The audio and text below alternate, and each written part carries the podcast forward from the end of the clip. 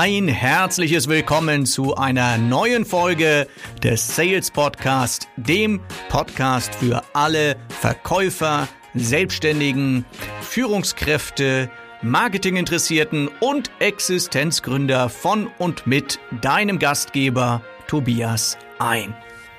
Ja, herzlich willkommen zu einer neuen Ausgabe des Sales Talks, des Sales Interviews und heute habe ich keinen geringeren als Michael Ehlers im Interview heute. Mensch, ich wollte mir eigentlich noch das Buch von ihm hinlegen, dass ich gleich mal in die Kamera zeigen kann, aber da ist sowieso nur sein Gesicht drauf. Ah ja, perfekt. Also wer jetzt die Videoaufnahme sieht, man sieht es in der Kamera. Michael Ehlers, seines Zeichens Rhetoriktrainer Nummer eins in Deutschland. Und wir haben heute ja das Vergnügen, zu schauen, ob es einen Zusammenhang gibt zwischen Rhetorik und Sales. Ja, und äh, was ich so liebe an Michael sind einige Sachen. Also einmal natürlich seine fachliche Kompetenz, aber er kommt auch aus dem Norden, ganz aus der Nähe von hier, ging sogar mal in die gleiche Schule wie ich und wohnt jetzt ganz im Süden. Und äh, Michael ist auch, äh, findet auch eine Mannschaft toll, die ich auch toll finde. Und von daher herzlich willkommen im Sales-Interview, Michael Ehlers freue mich. Hallo an die Hörer und hallo, lieber Tobias, in meiner alten Heimat. genau, Schwartburg war das, ne? Ich war, ich bin Schwartburger, ja, genau. Schwartburger. Schwartburg ist v, VfL, VfL Schwartburg ist immer noch nach wie vor wahnsinnig berühmt und inzwischen, seitdem ich nicht mehr spiele, dort auch sehr erfolgreich, was ich so lese. Ah ja, sehr cool. Ja, und es gibt eine Schokoladenmanufaktur jetzt in Schwartburg. Ja. Das wusste ich nicht. Siehst ja. du, ich war lange nicht mehr da. Ja. Ist, ist noch kleiner als mein Wohnzimmer. ja, also ich habe schon angekündigt, Rhetorik ist unser Thema und äh, mhm. da bist du ja eigentlich die Nummer eins. Du hast auch äh, schon einige tolle Bücher darüber geschrieben. Und äh, wenn man die so ein bisschen verfolgt, dann sieht man auch äh, im Radio, im Fernsehen immer wieder gern genommen, Michael Ehlers, weil er auch wirklich etwas zu sagen hat. Und das ist etwas, was du mir in das Buch reingeschrieben hast, was du mir geschenkt hast. Da steht nämlich drin, wer etwas zu sagen hat, sollte reden können. Und deswegen meine ja. erste Frage, hat nicht eigentlich jeder was zu sagen? Nö. Also es gibt Menschen, die sollten lieber die Klappe halten, aber das ist eine andere Geschichte, das ist ein extra Podcast.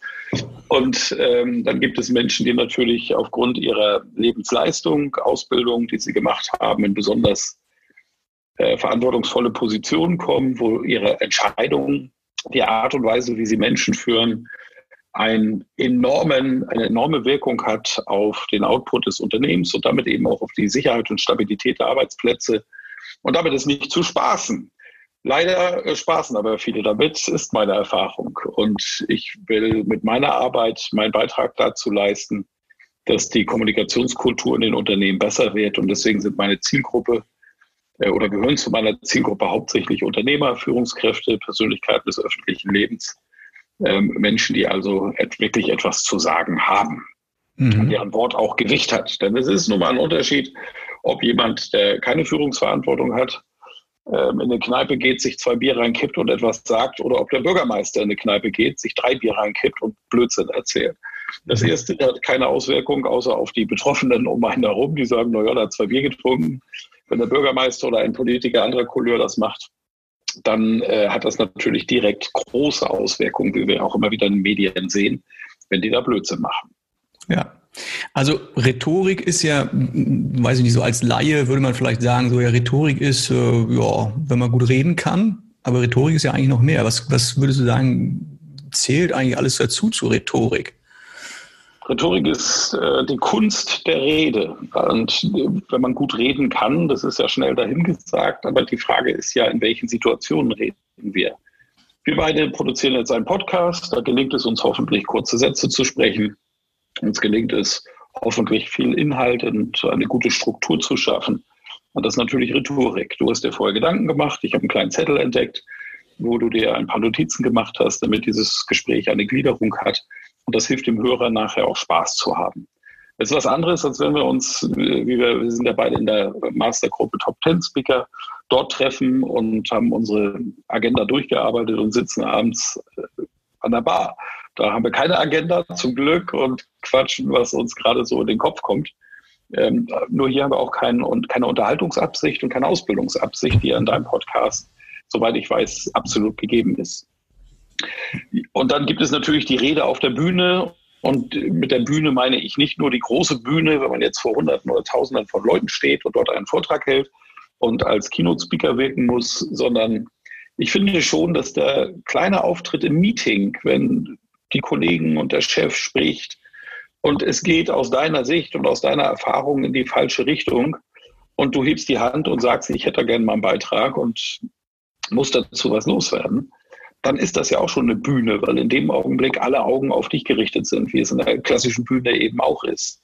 Jetzt auf einmal stehst du im Licht und dann kommt das Lampenfieber, dann schießen Emotionen in unser Gehirn, das, der Verstand fährt runter, das limbische System fährt hoch, Kampfflucht, Schockstarre und alles das erleben wir dann in Körpersprache, in Mimik, in komischen Satzbau, in komischen Dingen. Und Rhetorik, die Ausbildung zur Rhetorik, also die Kunst der Rede zu erlernen, hilft eben, angefangen bei diesen kleinen Situationen, wo ich einfach mal ein Statement abgebe, bis hin zur wirklich großen Bühne, auch das zu schaffen und das zu erreichen, diese Wirkung zu erreichen beim Publikum, die ich eben haben möchte. Jetzt sagst du ja, also Rhetorik, äh, die Kunst der Rede, ähm, dass man diese Kunst der Rede auch lernen kann. Und äh, jetzt sage ich jemanden, du, Rhetorik kann man auch lernen. Dann kommt das Gegenargument, naja, äh, weißt du, ich rede so, wie mir der Schnabel gewachsen ist, weil das ja auch natürlich und authentisch rüberkommt. Ja, mein Lieblingswort. Danke, so ähm, du meinst das Wort authentisch? Ja, genau. Okay. Du hast ja Kinder und wenn du dich mal zurückerinnerst an die Zeit, in der die Kinder sehr klein waren, so Babyalter 1, 2, da hast du schon mit denen kommuniziert. Ne? Butzi, butzi, butzi. Und jetzt frage ich dich, bist du da als Vater authentisch aufgetreten?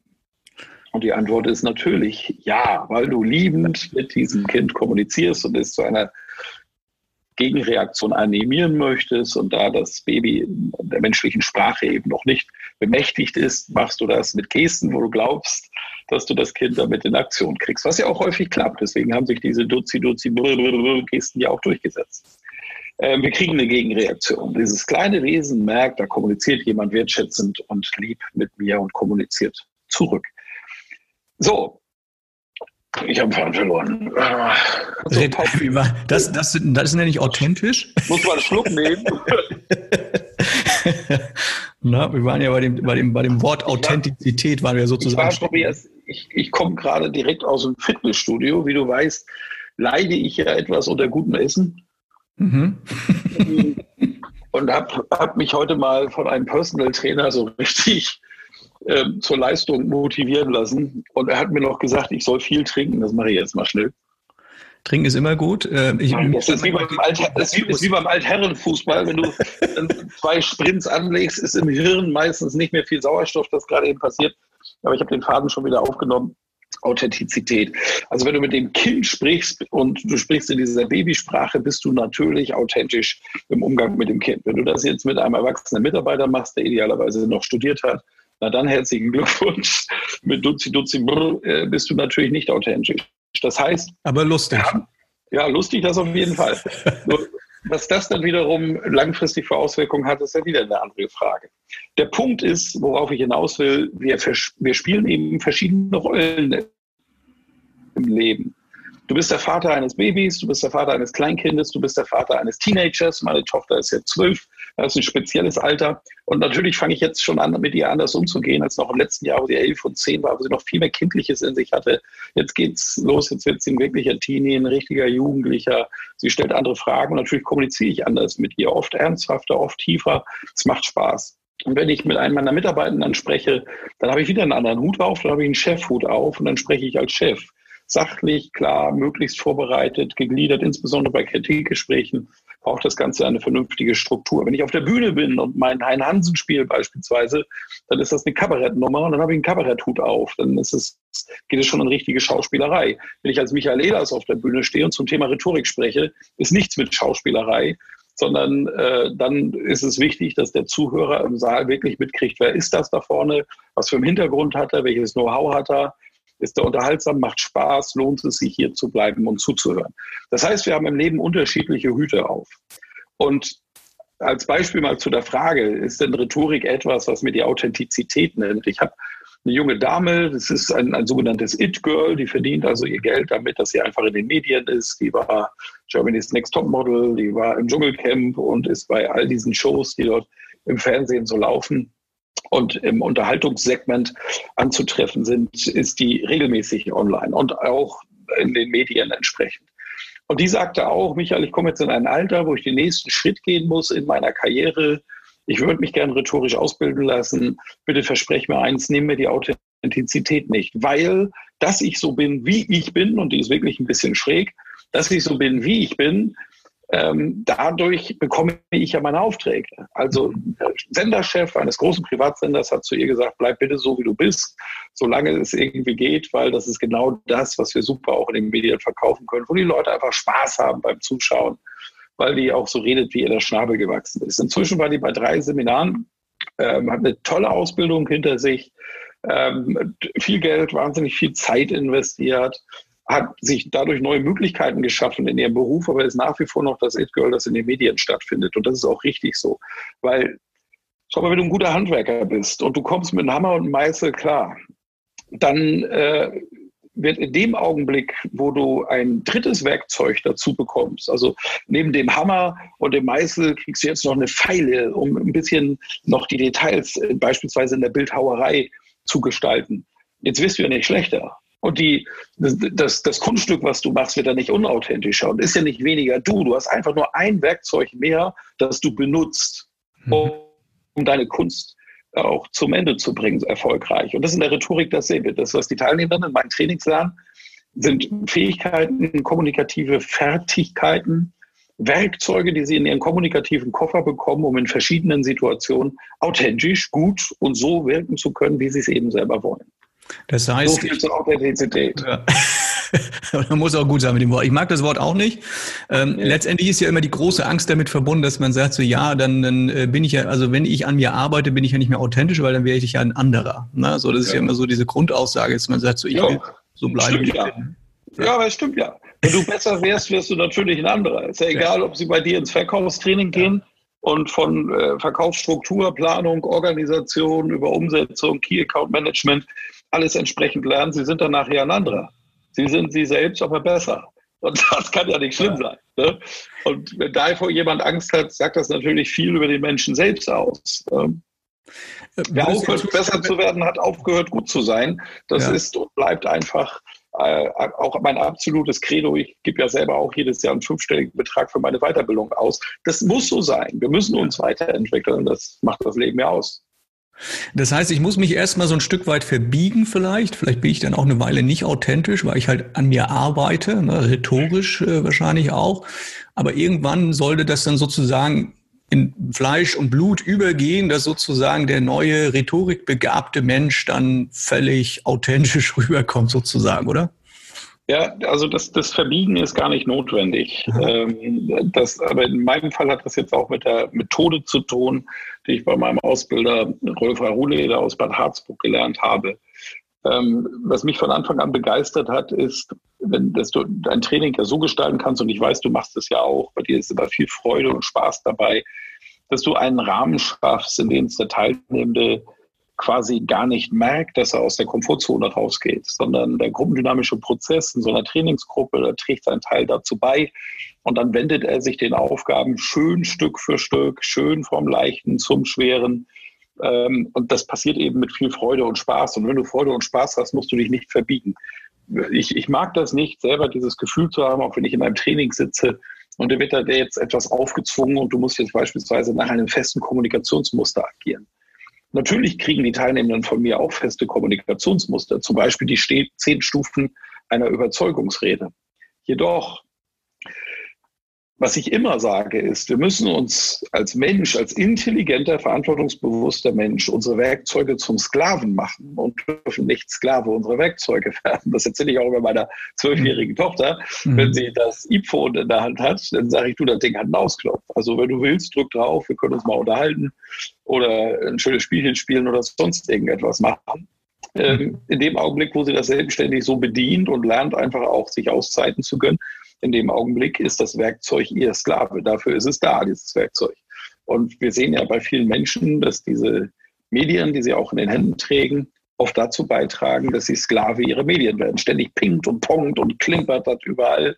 Und man meint immer sofort reagieren zu müssen. Und jetzt bist du Sklave deines Werkzeugs. Als intelligenter Mensch müssen wir das Heft des Handelns in der Hand behalten. Deswegen sage ich zu den Teilnehmern, denn das sind jetzt Muster, die könnt ihr benutzen. Und wenn ihr, weil ihr ein Ziel habt jetzt für die Aufgabe, den ihr euch stellen sollt, wenn ihr meint, das geht mit einem anderen Weg, macht den anderen Weg. Das mhm. ist okay.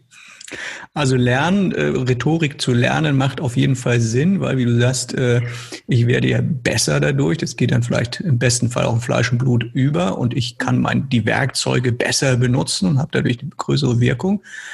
Also ähm, gleichzeitig sagst du dann damit auch, Rhetorik hat also eine unheimliche Auswirkung auf vieles im Leben, oder? Also mit, also wenn wir uns auch mal so große Reden zum Beispiel auch anschauen, die interessanterweise gar nicht so, so lang meistens waren, aber einen unheimlichen Eindruck hinterlassen haben. Ne? Wenn ihr zum Beispiel sagt, I had a dream oder ich bin ein Berliner, also es sind so Dinge, da bedarf es gar nicht viel und jemand weiß sofort, was äh, mit dieser Rede gemeint ist. Das heißt, äh, Rhetorik ist deswegen auch wichtig oder auch die Kunst der Rede zu lernen, äh, wenn ich einen Einfluss auf irgendetwas haben will, ob es als Politiker ist, als Unternehmer, als Lehrer, als Vater und Mutter wahrscheinlich sogar.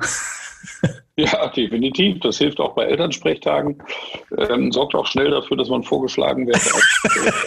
also, also, Michael ist wahrscheinlich in jedem Elternbeirat äh, mit dabei. Nein, genau nicht, aber meine Frau, die natürlich auch ausgebildet ist, ähm, die schon. Bei mir macht es keinen Sinn, ich bin zu wenig zu Hause. Aber es hat, du fragst nach dem Einfluss. Natürlich hat die rhetorische Ausbildung Einfluss auf alles im Leben. Es ist in der Erziehung einfacher, wenn du mehr Werkzeuge hast, wenn du auch, Rhetorik heißt ja auch verstehen, heißt ja in der Tat auch zu lesen, was ist denn bei dem anderen los. Mhm. Und wenn du da jetzt ein Kind hast, das völlig unaufgeräumt was du am Zimmer erkennst, was du an den Hausaufgaben erkennst, was du an den Noten erkennst, dann äh, kann ich natürlich draufgehen und, und draufschlagen, verbal und einfordern und Druck ausüben. Aber ich kann natürlich auch hingehen und mal fragen, wenn das Kind normalerweise nicht so ist, wie kommt es jetzt zu dieser Situation? Sich auch zu fragen, was ist mein Beitrag dazu? Und das ist nicht nur in der Erziehung wichtig, ähm, klassische Behördengänge. Ja? Also ich lebe jetzt in einer kleinen Gemeinde bei Bamberg. Wir haben ein fantastisches Rathaus mit tollen Mitarbeitenden. Und wenn ich dort reinkomme, dann wird gelächelt, man kennt mich, ich kenne die und äh, wir haben Freude und meistens gibt es irgendwelche Dinge zu lösen und die löst du dann. Ähm, da gibt es keine, keine Voreingenommenheit von mir, wenn ich mit diesen Leuten umgehe, sondern ich habe es ja immer mit einem Mensch zu tun, der hat seine Wünsche, der hat seine Bedürfnisse, der hat seinen Job, der eine macht den lieber, der andere macht den weniger lieb. Und das kann ich lesen und dann kann ich eben auch auf die Leute zugehen und ähm, ihnen auch eine angenehme Zeit machen mit mir als Kunden. Das löst natürlich auch etwas aus, das ist ja klar. nicht nur bei einem Besuch, sondern gerade an so Stellen, wo du immer wieder mal hin musst, um Ausweise zu verlängern oder sonst irgendetwas, hilft das schon enorm. Bis hin zur Polizeikontrolle, auch so ein Fall. Du kannst natürlich auf so einen Polizisten losgehen, wenn der dich anhält, nachdem du 21 km zu viel, äh, zu schnell gefahren bist. Oder äh, du kannst sagen, die Dinge sind, wie sie sind und mit dem Mann oder der Dame in einen netten Chat gehen, in ein nettes Gespräch gehen, ähm, ja, hat das Auswirkungen auf den Bericht, den er dann schreibt? Der Polizist wird dir sagen, auf keinen Fall. Ich sage dir, auf jeden Fall hat das Auswirkungen. Ja. Bis hin zum Fußballplatz, Umgang mit Schiri und anderen Geschichten. Also es gibt keine Situation, wo es nicht einen enormen Einfluss hat. Gerade im beruflichen Kontext, wenn wir eben tatsächlich Sprache als Kommunikationsmittel benutzen dann hat es einen enormen Einfluss auf das eigene Wohlbefinden, auf das Durchsetzen der eigenen Ziele und natürlich auch auf die eigene Karriere. Spitzenkarriere ohne Rhetorik keine Chance. Sehr gut. Äh, Finde ich sehr spannend. Wahrscheinlich kannst du nur, aber gut, das ist ein anderes Thema als Politiker.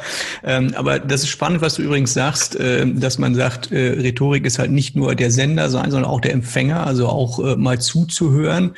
Ähm, weil wir sind ja immer, wir denken an Rhetorik immer so diese wortgewandten Wortkämpfer, ja, die in der Lage sind, jeden Platz zu reden. Also gerade im Vertrieb, im Verkauf, in unserem Bereich, ja. denkt man immer so daran, rhetorisch, also der, wenn man sagt so, der ist ein guter Rhetoriker, dann sagt sagt man das ja häufig auch zu Menschen, die andere in Grund und Boden reden. Aber in Wirklichkeit, das habe ich jetzt gerade so bei dir rausgehört im Nebensatz, ist ja auch das Zuhören ganz, ganz wichtig. Ne? Ja, das Verstehen, natürlich. Das ist äh, auch in meinem neuen Buch hat das ja sehr viel Raum bekommen und dafür wird es, äh, wie ich finde, berechtigterweise auch viel gelobt. Ähm, wenn wir jetzt über das Thema Rhetorik aus dem Weißen Haus sprechen und mal schauen, was hat sich denn da kommunikativ verändert. Das Buch hat ja den Untertitel Die Kunst der Rede im digitalen Zeitalter. Und wir sind natürlich von Nachrichten viel häufiger betroffen als sonst. Ähm, wir lesen immer von diesem äh, weißhaarigen, gelbhaarigen Mann aus äh, den USA. Und nachdem der die Bildfläche betreten hat, haben wir gesagt, was ist denn da los? Und vor allem, was ist mit den Amerikanern los? Wie können die so einen Typen zum Präsidenten wählen? Wenn du analytisch daran gehst und weißt, nach welchen Mustern treffen Amerikaner Entscheidungen, sind andere, wirklich komplett andere, wie wir Deutschen Entscheidungen treffen, nach welchem Muster treffen Amerikaner Entscheidungen und vor allen Dingen, mit welchen Methoden versteht er es, die Menschen zu beeinflussen, dann weißt du, warum so ein Typ möglich ist. Und jetzt haben wir in Europa und in Deutschland auch das Problem, dass da so ein riesiges Licht ist in Amerika, das wahnsinnig scheint, weil jeder Tweet von ihnen ja irgendwie von der breiten, von den Massenmedien kommentiert wird. Die sozialen Netzwerke tragen das weiter. Die Leute haben ihre Meinung dazu. Also der Präsident der Vereinigten Staaten ist ja auch deswegen der mächtigste Mensch der Welt, weil er so eine unfassbare Reichweite hat. Egal, ob er es war oder sein Vorgänger Obama. Er ist ein Influencer sozusagen. Er ist der Influencer auf diesem Planeten. Das ist einfach so. So, und das strahlt nach außen. Und jetzt sind wir von diesen Methoden betroffen und stellen fest, äh, wobei wir sagen, alles klar, der ist so nach ein paar Jahren weg vom Fenster, nur der tritt wahrscheinlich wieder an und vielleicht hat er sogar eine Chance, erneut gewählt zu werden. Würde mich nicht wundern, ehrlich gesagt. Äh, und dann verstehen wir es nicht. Aber jetzt fangen wir an, das zu hinterleuchten und treffen oft die falschen Rückschlüsse, indem wir sagen, ne, dann scheint er ja gar nicht so einen schlechten Job zu machen. Na, ich glaube, wenn man sich die KPIs von ihm mal anschaut und seine Wahlversprechen mal auf die Waage legt, dann stellen wir fest, ne, so Bruttoinlandsprodukt und Exportquote, da hat er einige Sachen versprochen, da hat er nichts von gehalten. Das ist alles im Desaster gelandet. die Mauer in Mexiko ist das Lustigste, äh, wird von den Mexikanern geklaut. Also die Amerikaner bauen eine Mauer auf, die Mexikaner gehen hin, klauen die Baustoffe und umzäunen damit ihre mexikanischen Häuser, finde ich auch witzig. Also da geht viel schief bei dem, was der macht. Das sind Fakten, die sind belegbar. Und trotzdem hat er seine, seine mediale Wirkung und framed Kommunikation, lügt. Und durch die ständige Wiederholung der Lüge, der Lüge, der Lüge, fangen wir an, das Ganze zu glauben. Das sind Kommunikationsmuster, Natürlich tust du dir tust du dir viel leichter, das Ganze zu verstehen, wenn du die Muster da hinten verstanden hast, wenn du weißt, mit welchen Methoden arbeitet der. Und dann sind wir wieder bei einem der entscheidenden Punkte. Wie viel Prozent der Menschen machen das, sich so intensiv mit Kommunikation auseinanderzusetzen? Eben sehr wenige. Und die Rhetoriker, die bei mir in der Ausbildung sind, animiere ich eben regelmäßig dazu, auch durch regelmäßige WhatsApp-Updates, ähm, indem wir uns Situationen mal anschauen, in den Gruppen darüber diskutieren das, dieses Verhalten immer wieder zu reflektieren, um selber nicht davon betroffen zu sein, um selber eben nicht nur die Macht der Worte zu nutzen, um andere Menschen zu erreichen, sondern idealerweise auch die richtigen Worte zu finden, über Fakten zu kommunizieren, über Fakten zu begeistern. Denn dadurch trägt sich dauerhafter Erfolg. Das heißt, äh, gerade in diesem Fall, äh, dass, da kann man ähm, eine Meinung haben, wie man will, aber ähm, äh, zu, den, zu den politischen äh, Inhalten, aber man kann ja dann auch sagen, Rhetorik ist auf der einen Seite ist es sehr, sehr wichtig und hat sehr, sehr starken Einfluss. Aber könnte man doch eigentlich auch sagen, Rhetorik ist äh, gefährlich, oder? Ja, Wenn man es drauf hat. Das ist ja wie eine, Hand, ein Werkzeug. der falschen Leute, der falschen Leute, 33 bis 45. Das, was Goebbels und Hitler gemacht haben, war Rhetorik. Und jetzt kommen wir zur nächsten Kompetenz, die nach der Rhetorik Ausbildung ausgebildet wird, Dialektik, die Kunst der Überzeugung ähm, der, in der Hand des falschen Menschen ist jeden, jedes Werkzeug eine Waffe. Ne? Ich mhm. beende Seminare gerne mit der Metapher, mit dem Schüler, der zum Meister geht und sich ein Werkzeug geben lässt, kriegt einen Hammer. So, der eine Schüler schlägt eine Wand in die Nagel und hängt ein Bild dran auf, der nächste geht in den Garten und haut in einen riesigen Stein eine Skulptur, der dritte geht zum Nachbarn und schlägt in den Schädel ein. Ähm, es hat immer etwas damit zu tun, was, wer das Werkzeug in der Hand hat und was er daraus macht, was für ein, äh, ja, was für ein Wertesystem in ihm schlummert. Ne? Und wenn das ein Schwein ist und ein mieses Schwein und ein Psychopath, dem äh, die Emotion seiner Umgebung völlig egal ist, dann ist das ein sehr, sehr schlimmes Werkzeug. Ja, ja dann Klar. ist es besser, wenn er es nicht kann. Aber dummerweise gibt es halt auch die, die Menschen, die können es halt und können damit ja. natürlich auch äh, negative Dinge äh, bewirken. Äh, ja. Tatsächlich ja auch im, im Bereich Sales. Ne? Also bei Bereich Sales ist etwas, was, was, äh, was mir immer wieder, gerade auch in letzter Zeit, sehr viel auffällt ist, sage ich mal, so dieses Thema Werte im Verkauf, ne, dass man sagt, so der Verkäufer, das ist ja so dieser Typ so, ja, der kann also einen Eskimo einen Kühlschrank verkaufen, der kann Leute über den Tisch ziehen, der kann richtig äh, äh, Leute in Grund und Boden reden, bis sie endlich äh, kaufen, warum auch immer, ob sie ihn loswerden wollen oder, aber das ist so dieses Bild, was man von Verkäufern hat, dass man sagt, so, ich bin dem nicht gewachsen, ja, mhm. der wird mich hier irgendwie überreden, so dass von vornherein schon manchmal äh, so die, äh, das Vorurteil besteht, so mit Verkäufern darf sich gar nicht einlassen, weil die sind rhetorisch so gut und äh, dann ziehen die dann nachher das Fell über die Ohren. Ne? Das ist ja. Haben die Verkäufer jetzt vielleicht ja auch ein bisschen Mitschuld dran an diesem Bild? Ne? Also hoffentlich nicht die, die heute agieren, aber es ist ja schon so, dass in der Wirtschaftswunderzeit, in der Nachkriegszeit, ähm, als auch so die ersten Verkaufstrainings, damals äh, Karl-Heinz Goldmann, Jan Waage waren so die ersten, die das die die ersten Bücher auch dazu geschrieben haben. Und dann diese Werkzeuge in den Händen der falschen Leute haben natürlich auch dafür gesorgt, dass diese alte Verkaufstechnik anhauen, umhauen, abhauen sich äh, etabliert hat. Der Direktvertrieb, hat man das Gefühl, macht es in manchen Bereichen, nicht bei, bei weitem nicht in allen, es gibt tolle Direktvertriebe, aber in manchen Bereichen tatsächlich heute noch, gerade so wenn ich an Finanzen denke, habe ich kein gutes Bild, das sich mir erschlossen hat, und äh, na klar, also die Verkäufer haben da einfach nicht, nicht Unschuld dran, die, die in der Vergangenheit waren. Umso wichtiger ist es ja heute, mit einem Wertegerüst an die Sache heranzugehen und dafür zu sorgen, dass das eine echte Beratung wird, die einen echten Mehrwert hat, dass der eine, gute, eine wirklich gute Bedarfsermittlung macht mit seinem Kunden, um den nachher eben keinen Quatsch anzudrehen, sondern einfach auch das passende Produkt für den Kunden zu finden.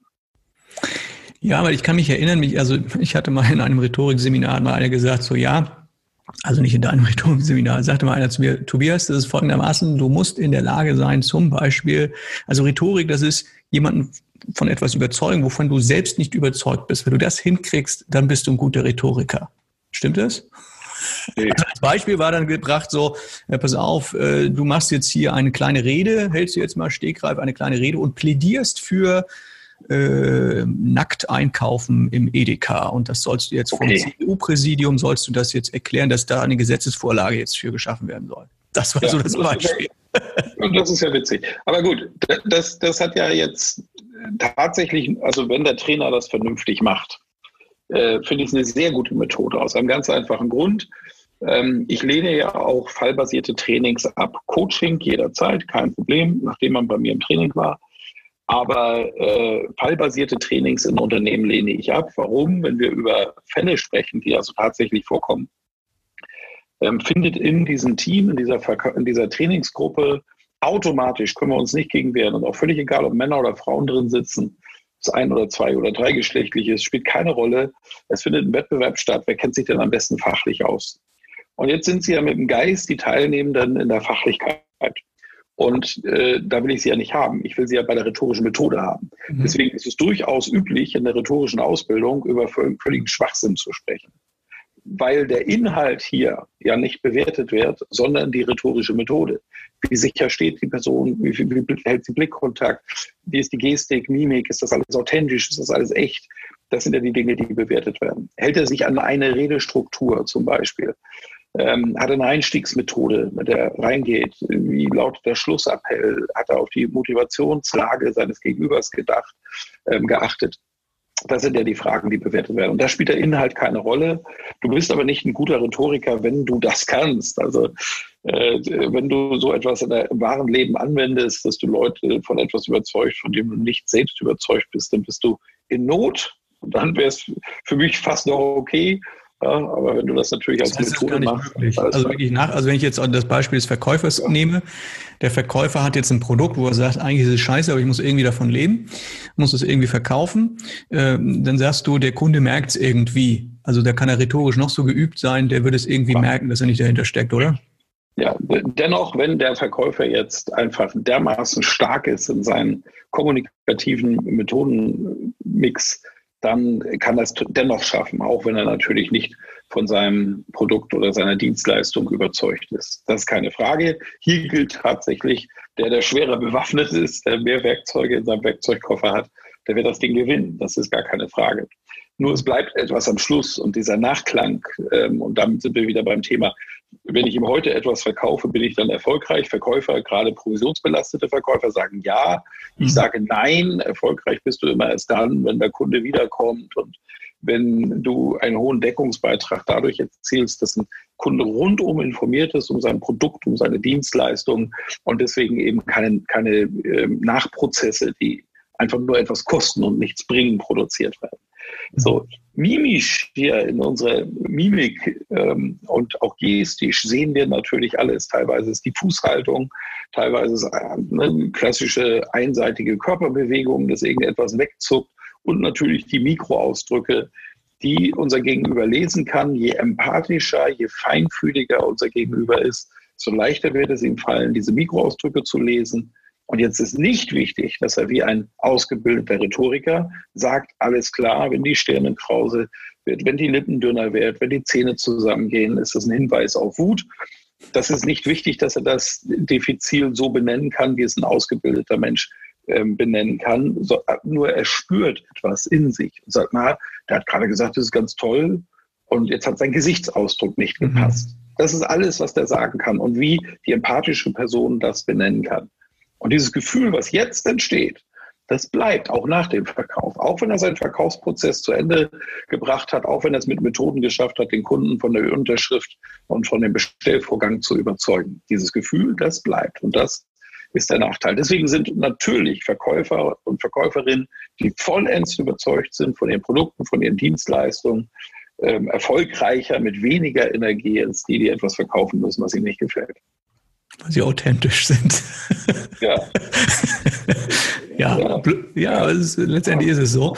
Also, ihr habt den, den richtigen Hut auf, klar. Ja. Genau. Also äh, das finde ich übrigens auch gerade ganz spannend, was du sagst. Also als einer, der ausgebildet ist in Rhetorik, als einer, der Menschen lesen kann wie ein offenes Buch. Das sind ja dann so Menschen, äh, äh vor denen man vielleicht manchmal auch Angst hat. Also ich weiß so aus dem NLP oder so, da fühlen sich Leute immer so beobachtet, ne? dass sie sagen so, ja, der, der analysiert mich jetzt die ganze Zeit. Ja.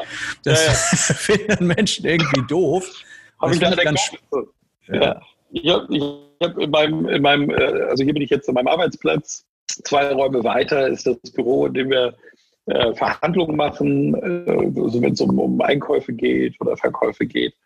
Und ich war mal auf einem Seminar, das, das Seminar war grottenschlecht. Also ich habe halt mal eine Weiterbildung gemacht zum Thema Mikroausdrücke und Lügen erkennen. Und da steht auch Michael Ehlers zertifiziert, Lügen erkennen, riesengroß.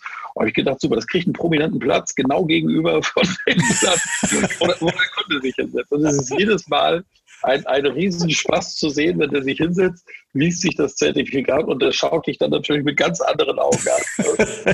Das ist eine schöne Geschichte. Aber äh, natürlich hat es Einfluss, das ist ja klar, weil was bedeutet das denn, wenn dein kommunikativer Werkzeugkoffer groß ist? Das bedeutet, dass du in deinem Leben regelmäßig die Erfahrung machst, dass du in geplanten und in ungeplanten und auch schwierigen und Krisensituationen einfach Werkzeuge hast, die Dinge zu lösen. Kommunikativ. Kommunikation ist ja eh alles und wir lösen Probleme meistens, indem wir kommunizieren.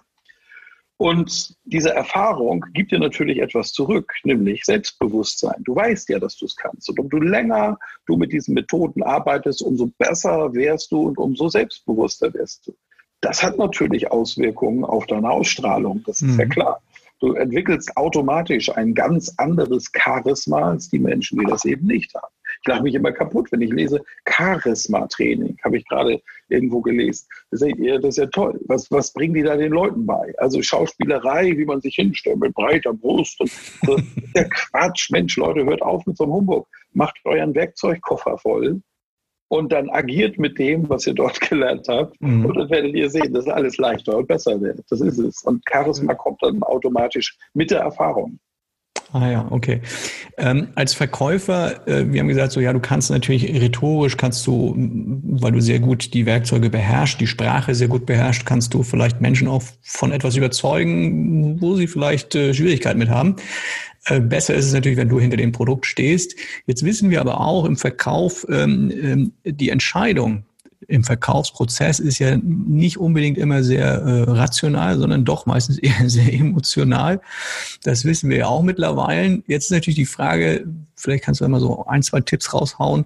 Äh, wenn ich jetzt Verkäufer bin, wie kriege ich das denn rhetorisch hin, dass ich die Emotion meines Gegenübers anspreche? Also gerade wenn ich jetzt jemanden überhaupt noch nicht kenne und so weiter, wie kriege ich den da weich? Weil letztendlich redet man ja dann doch immer in so einer Verhandlung über irgendwelche Hard Facts, aber wir wissen nie, ich muss die Emotion irgendwie ansprechen. Wie kriege ich das hin als Verkäufer?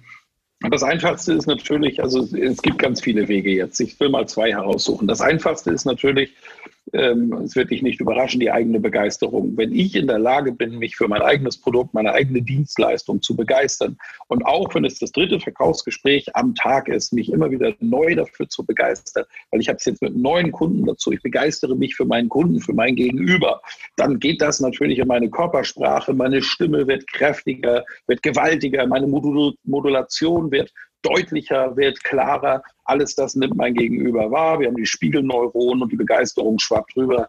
Der Verkaufsprozess ist easy.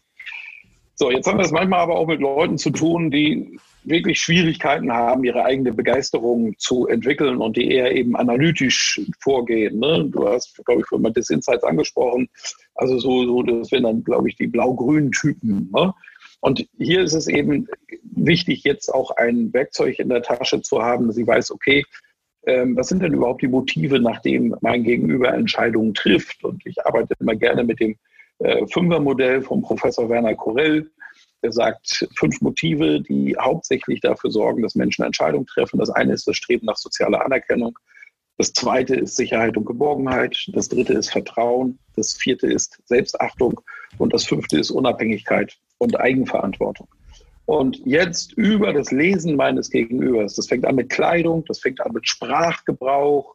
Also jemand, der sagt, ja, äh, heute Abend werde ich mir mal eine Flasche Bier gönnen. Gönnen ist ein wichtiges Wort. Also er meint, dass eine Flasche Bier schon etwas ist, das außerhalb der Norm ist, wenn er sich so etwas mal gönnt. Ist wahrscheinlich nicht Typ 1, der nach sozialer Anerkennung strebt, der immer so nach dem Motto lebt, wer mich nicht kennt, hat nicht gelebt und immer groß und wow und hier so ein extrovertierter Typ ist, sondern wird wahrscheinlich einer der introvertierten Typen sein. Jetzt bleibt noch der Typ 4, der hat Selbstachtung oder Typ 2, Sicherheit und Geborgenheit. Der Sparfuchs von den beiden ist ganz klar Typ 2, weil er immer Angst hat um die Zukunft. Deswegen strebt er auch so nach Sicherheit und Geborgenheit. Und der benutzt dieses Begriff gönnen deutlich häufiger wie viele, viele andere Menschen. Also am Sprachcode kann ich es erkennen, an der Art der Kleidung, wie sie, wie sie auf bestimmte Situationen reagiert. Und wenn ich jetzt das Motiv kenne, kann ich sie über das Motiv emotionalisieren und begeistern. Bleiben wir mal bei Sicherheit und Geborgenheit. Hier ist es wichtig. So, jetzt hat er die Entscheidung getroffen. Davor hat er ja Angst. Gerade mhm. dieser Typ, der der größte Motivationstyp in Deutschland ist. 40 Prozent laut Professor Werner Kurell sind eher Typ 2 Sicherheit und Geborgenheit als die anderen Typen. Hier sind dann so Dinge wie die Betreuung nach dem Verkaufsabschluss, Rücktrittsrecht, Garantie, Servicedienstleistung, wahnsinnig wichtig. Und in die Argumentation dieser Dinge muss ich nahezu genauso viel Zeit investieren wie in das eigentliche Verkaufsgespräch. Wenn es wieder zurückgeht zu Typ 1, ne, wer mich nicht kennt, hat nicht gelebt, soziale Anerkennung, Anerkennung von außen ist wichtig. Das ist wichtig, dass er das Produkt hat. Da sind die Dinge nebensächlich. Naja, wenn es kaputt ist, äh, kaufen wir halt Neues. So tickt der. Ja? Und deswegen erwähne ich es natürlich trotzdem am Schluss, um den Nachverkauf abzusichern. Ähm, nur hier gebe ich der ganzen Sache ein, eineinhalb Minuten, während ich bei dem anderen 10, 20 Minuten brauche. Und das ist eben die analytische Möglichkeit. Also zwei Dinge, die ich jetzt mal zusammenfassen würde. Das eine ist über die eigene Begeisterung natürlich zu wirken, Emotionen beim anderen auszulösen. Und das zweite ist wirklich analytisch ranzugehen und zu fragen, nach welchen äh, Motiven trifft denn überhaupt mein Gegenüber die Entscheidung und in diesen Motivationskanal hinein zu argumentieren. Ist ja auch etwas, was ganz häufig äh, zu monieren ist, das Thema Fragen stellen im Verkaufen. Wir reden immer sehr viel, aber die richtigen Fragen werden äh, selten äh, gestellt. Habe ich auch gestern erst wieder in einem Telefonakquise-Training gemerkt, das stellt gar keiner Fragen. Ne? Und, aber nur so kriege ich ja äh, solche Motive heraus. Ja, das ist ganz spannend. Ähm, was mich natürlich auch noch so ein bisschen interessiert, wenn wir ums Thema Sales reden, nun ist es ja so, dein Buch heißt ja übrigens auch irgendwas mit Digitalisierung, äh, also im Zeitalter der Digitalisierung, Rhetorik. Ähm, jetzt ist es ja so, wir kommunizieren halt häufig nicht mehr äh, face-to-face, sondern halt auch über digitale Medien. Äh, Gibt es da aber auch alte Gesetzmäßigkeiten, die auch in diesem digitalen Bereich gelten oder ist es ein völlig anderer rhetorischer Zirkus? Wenn du mal den Kommunikationsmarkt insgesamt beobachtest, Tobias, dann ich weiß nicht, ob dir das auch aufgefallen ist, aber gerade so ein Werkzeug wie der Elevator Pitch wird heute viel häufiger diskutiert, viel häufiger trainiert, als es damals der Fall war, als wir beiden alten mhm. Kerle noch jung waren. Und das ist ja nicht so lange her. da, da gab es noch nicht mal Fahrstühle. auch noch gar kein, ist ja klar. Also bei dir. Bei mir gab es schon Fahrstühle. Mit Handantrieb. Nein, zurück. Ähm, das hat natürlich einen Grund, äh, weil diese sozialen Netzwerke, die Kommunikation dort, von Twitter hat früher 140 Zeichen gehabt oder 160, ähm, das heißt, wir haben nur einen ganz kurzen Raum, um unsere Nachrichten zu transportieren.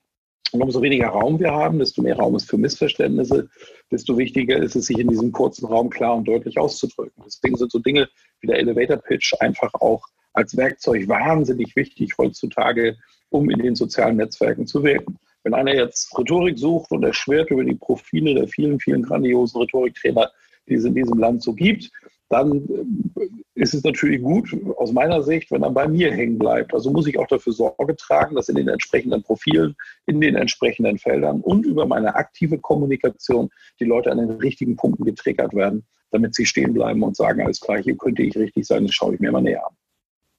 Ja, und da haben wahrscheinlich äh, ist die, die, die Möglichkeit der, der ja, rhetorischen Stilmittel, die einzusetzen, ist natürlich viel verkürzter, viel komprimierter, viel weniger. Ne? Du sagst jetzt schon Twitter-Zeitalter, 140 Zeichen. Ähm, und ich muss sozusagen ja eigentlich rhetorisch noch besser sein im digitalen Zeitalter, oder? Weil ich ja gar nicht mehr die Möglichkeit habe, äh, sage ich mal, mir ganz viel Zeit zu nehmen, um jemanden von mir zu überzeugen. Ja, du kannst sie natürlich über einen Funnel holen, dass du sie kurz antriggerst und dann auch in die längere Kommunikation bringst. Ähm, das ist schon mal klar. Nur der zweite Punkt im digitalen Zeitalter ist ja einfach diese Informationsflut, die wir haben. Ne?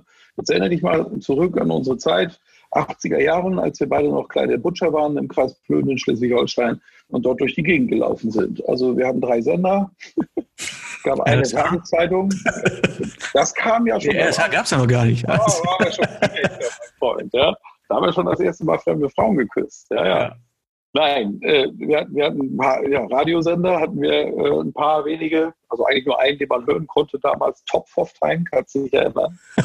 äh, und da saß man noch mit der Kassette davor und hat Aufnahme gedrückt. Dann gab es die Tageszeitung, die bei uns die Kieler Nachrichten auf dem Tisch, ab und zu mal die Blödzeitung. Ähm, und einmal die Woche kam noch eine Wochenzeitung. Bei uns war das der Propster Herr Herold. So. Gibt immer noch. Ja, siehst du, gute Zeitung. War es auch schon immer. Die haben sehr gute Fußballberichte gemacht. In keiner Zeitung war ich häufiger. Muss ich gleich mal im Archiv gucken. Ja, Spaß beiseite. So, aber äh, worauf ich hinaus will, ist, du hast damals eben recht übersichtliches Netz gehabt an Informationen, Informationssendern, aus denen du dich bedienst, jetzt in der medialen Welt und natürlich auch im realen Leben, weil Kommunikation meistens tatsächlich noch face-to-face -face stattgefunden hat oder zumindest Ohr zu Ohr, ähm, weil damals gab es dann ja auch das Telefon in Rot, ne, Orange war das, Grün oder Elfenbeingrau. Das waren die drei Farben, die wir zur Auswahl hatten. Ne?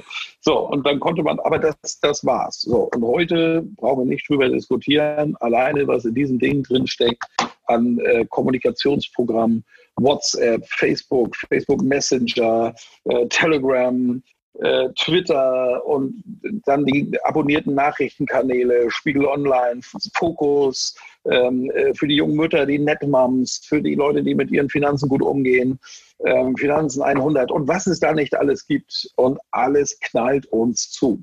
Und weil jeder Mensch heute so dicht geballert wird mit Informationen, ist es besonders wichtig, aus dieser Masse der Leute eben auch herauszufallen. Und das geht idealerweise mit klarer Kommunikation, die wir durch Rhetorik erreichen. Genau, also das ist äh, auch im digitalen Zeitalter noch wichtiger, glaube ich. Und ich glaube auch, dass viele sich da zu wenig Gedanken drüber machen, wie kommuniziere ich eigentlich auch durch digitale Medien, durch Webseiten, durch mein Social-Media-Profil und so weiter. Da gibt es bestimmt noch ganz viel Verbesserungsbedarf. Mensch, ich könnte ja echt Stunden mit dir reden. Wir wollen es nicht überreizen, dass hier irgendwann die Leute irgendwann abspringen. Aber Rhetorik ist halt einfach auch ein sehr, sehr spannendes Thema, muss ich einfach sagen. Absolut. Ähm, vielleicht äh, mal eine ganz andere Frage noch so zum Schluss. Äh, was gibt es denn für Mythen in der Rhetorik? Wo man denkt, so, das glauben immer alle, dass das so ist, ist aber nicht so oder nicht mehr so. Genau, also einer der größten Mythen ist, dass äh, ein Rhetoriker frei spricht. Äh, das ist total. Ist auch irgendwie so ein Buchtitel, der heißt irgendwie, ich bin total spontan, weil mir rechtzeitig Bescheid sagt oder so ähnlich, ne? Ja, genau. das, da sprichst du sofort. Ich kenne das Buch, was du meinst. Den zweiten Mythos an, das ist der Mythos, ich muss schlagfertig sein.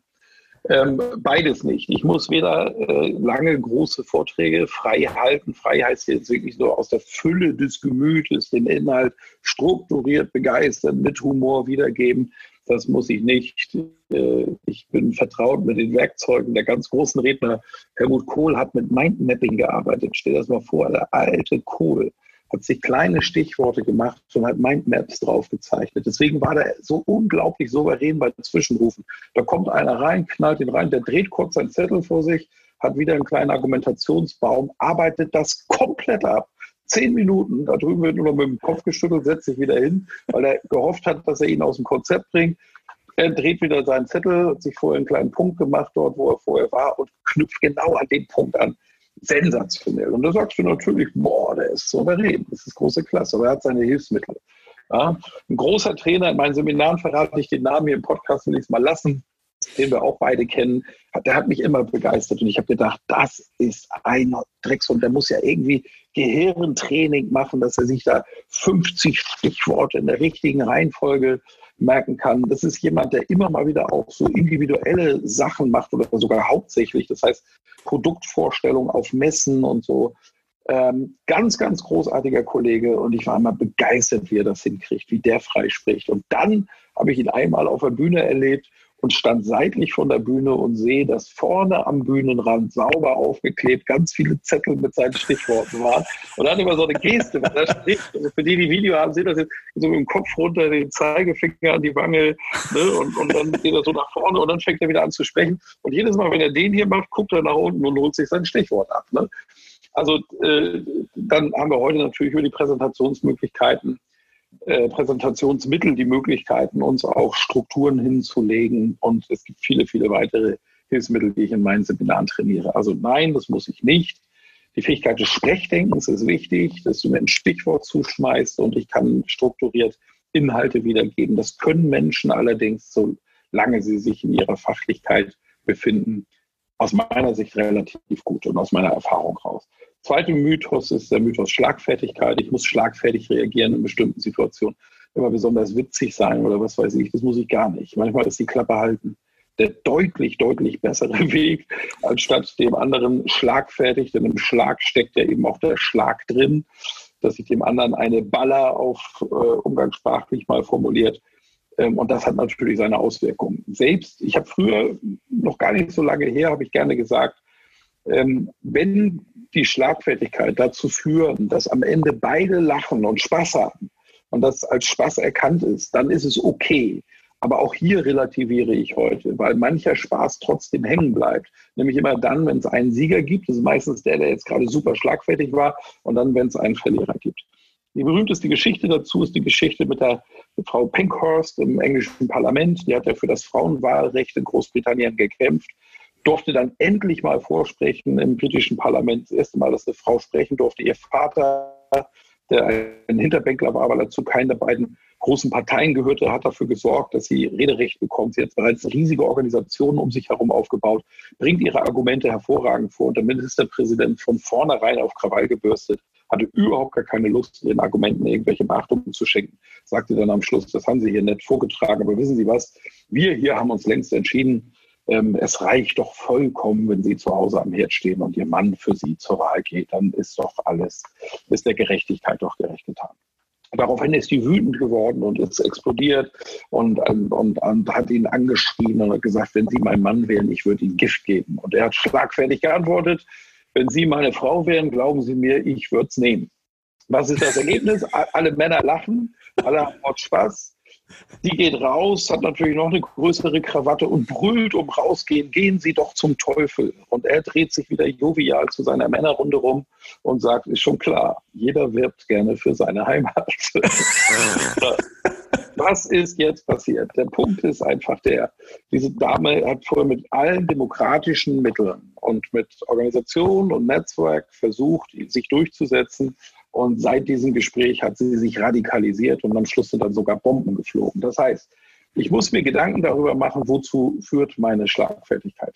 Mein neues Buch, das es ja ab Ende August diesen Jahres dann im Handel gibt, heißt Nie wieder sprachlos. Und hier geht es um ungemütliche Situationen. Der Amerikaner nennt das die awkward moments.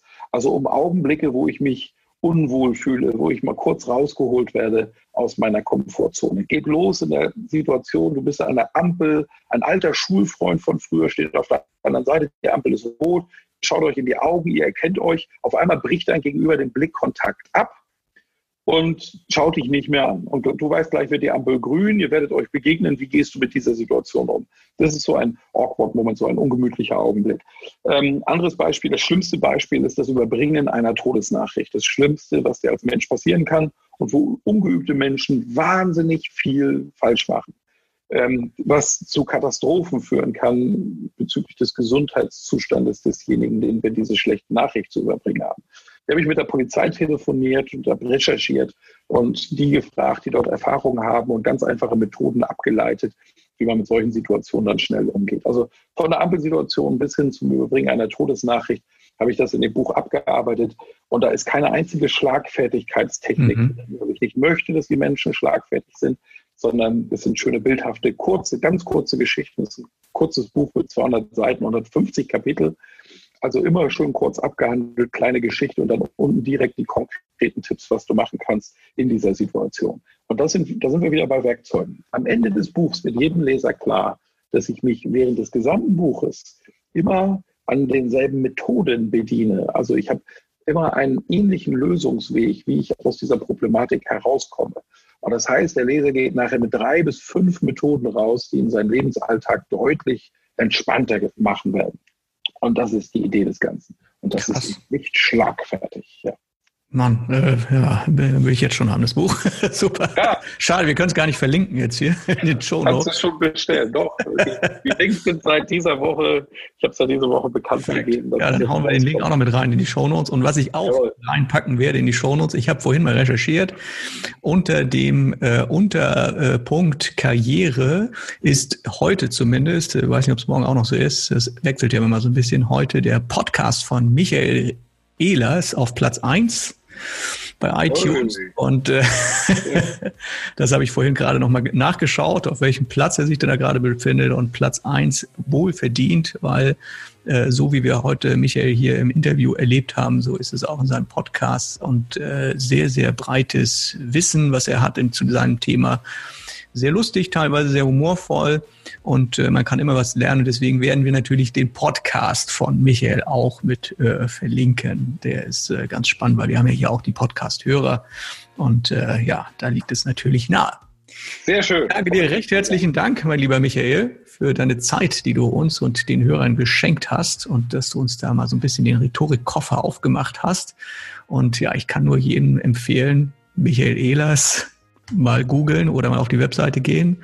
Und da gibt's auch tolle Seminare und ich weiß, die sind auch an ganz, ganz tollen Locations. Ja, ja dein Schlusswort, Michael. Ja, wenn du schon meine Seminare Jetzt ist er nicht mehr schlagfertig genug. das war die Verbindung gerade eben. Ich hoffe, du hörst mich noch. Ähm, ja, wenn du schon die Seminare ansprichst, ist mein Schlusswort, komm doch mal vorbei. Rhetorik in der Theorie ist gut, dazu gibt es Bücher und dazu gibt es Podcasts aber es ist eine Initiationslehre. Du musst sie lernen, indem du sie anwendest. Es ist wie Fahrradfahren, wirst du auch niemals aus einem Buch lernen können. Am Ende des Tages musst du es machen. Und ein Besuch auf meiner Website, insbesondere für alle Unternehmer, Mittelständler, Freiberufler, die du so in deinem Podcast-Abonnementkreis hast, die lade ich wirklich herzlich mal ein, auf meine Seite zu kommen und ähm, da findet ihr großartige Angebote an wunderschönen Orten. Nicht nur, dass ihr viel lernen werdet, ihr werdet auch einen Ort erleben, der wirklich einen ganz besonderen Zauber hat. Natürlich auf der Sonneninsel Mallorca. Ne? Schaut mal rein, ich würde mich freuen. Ja, vielen Dank für das tolle Interview, Michael. Sehr gerne. Lieben Gruß an die Hörer. Dankeschön.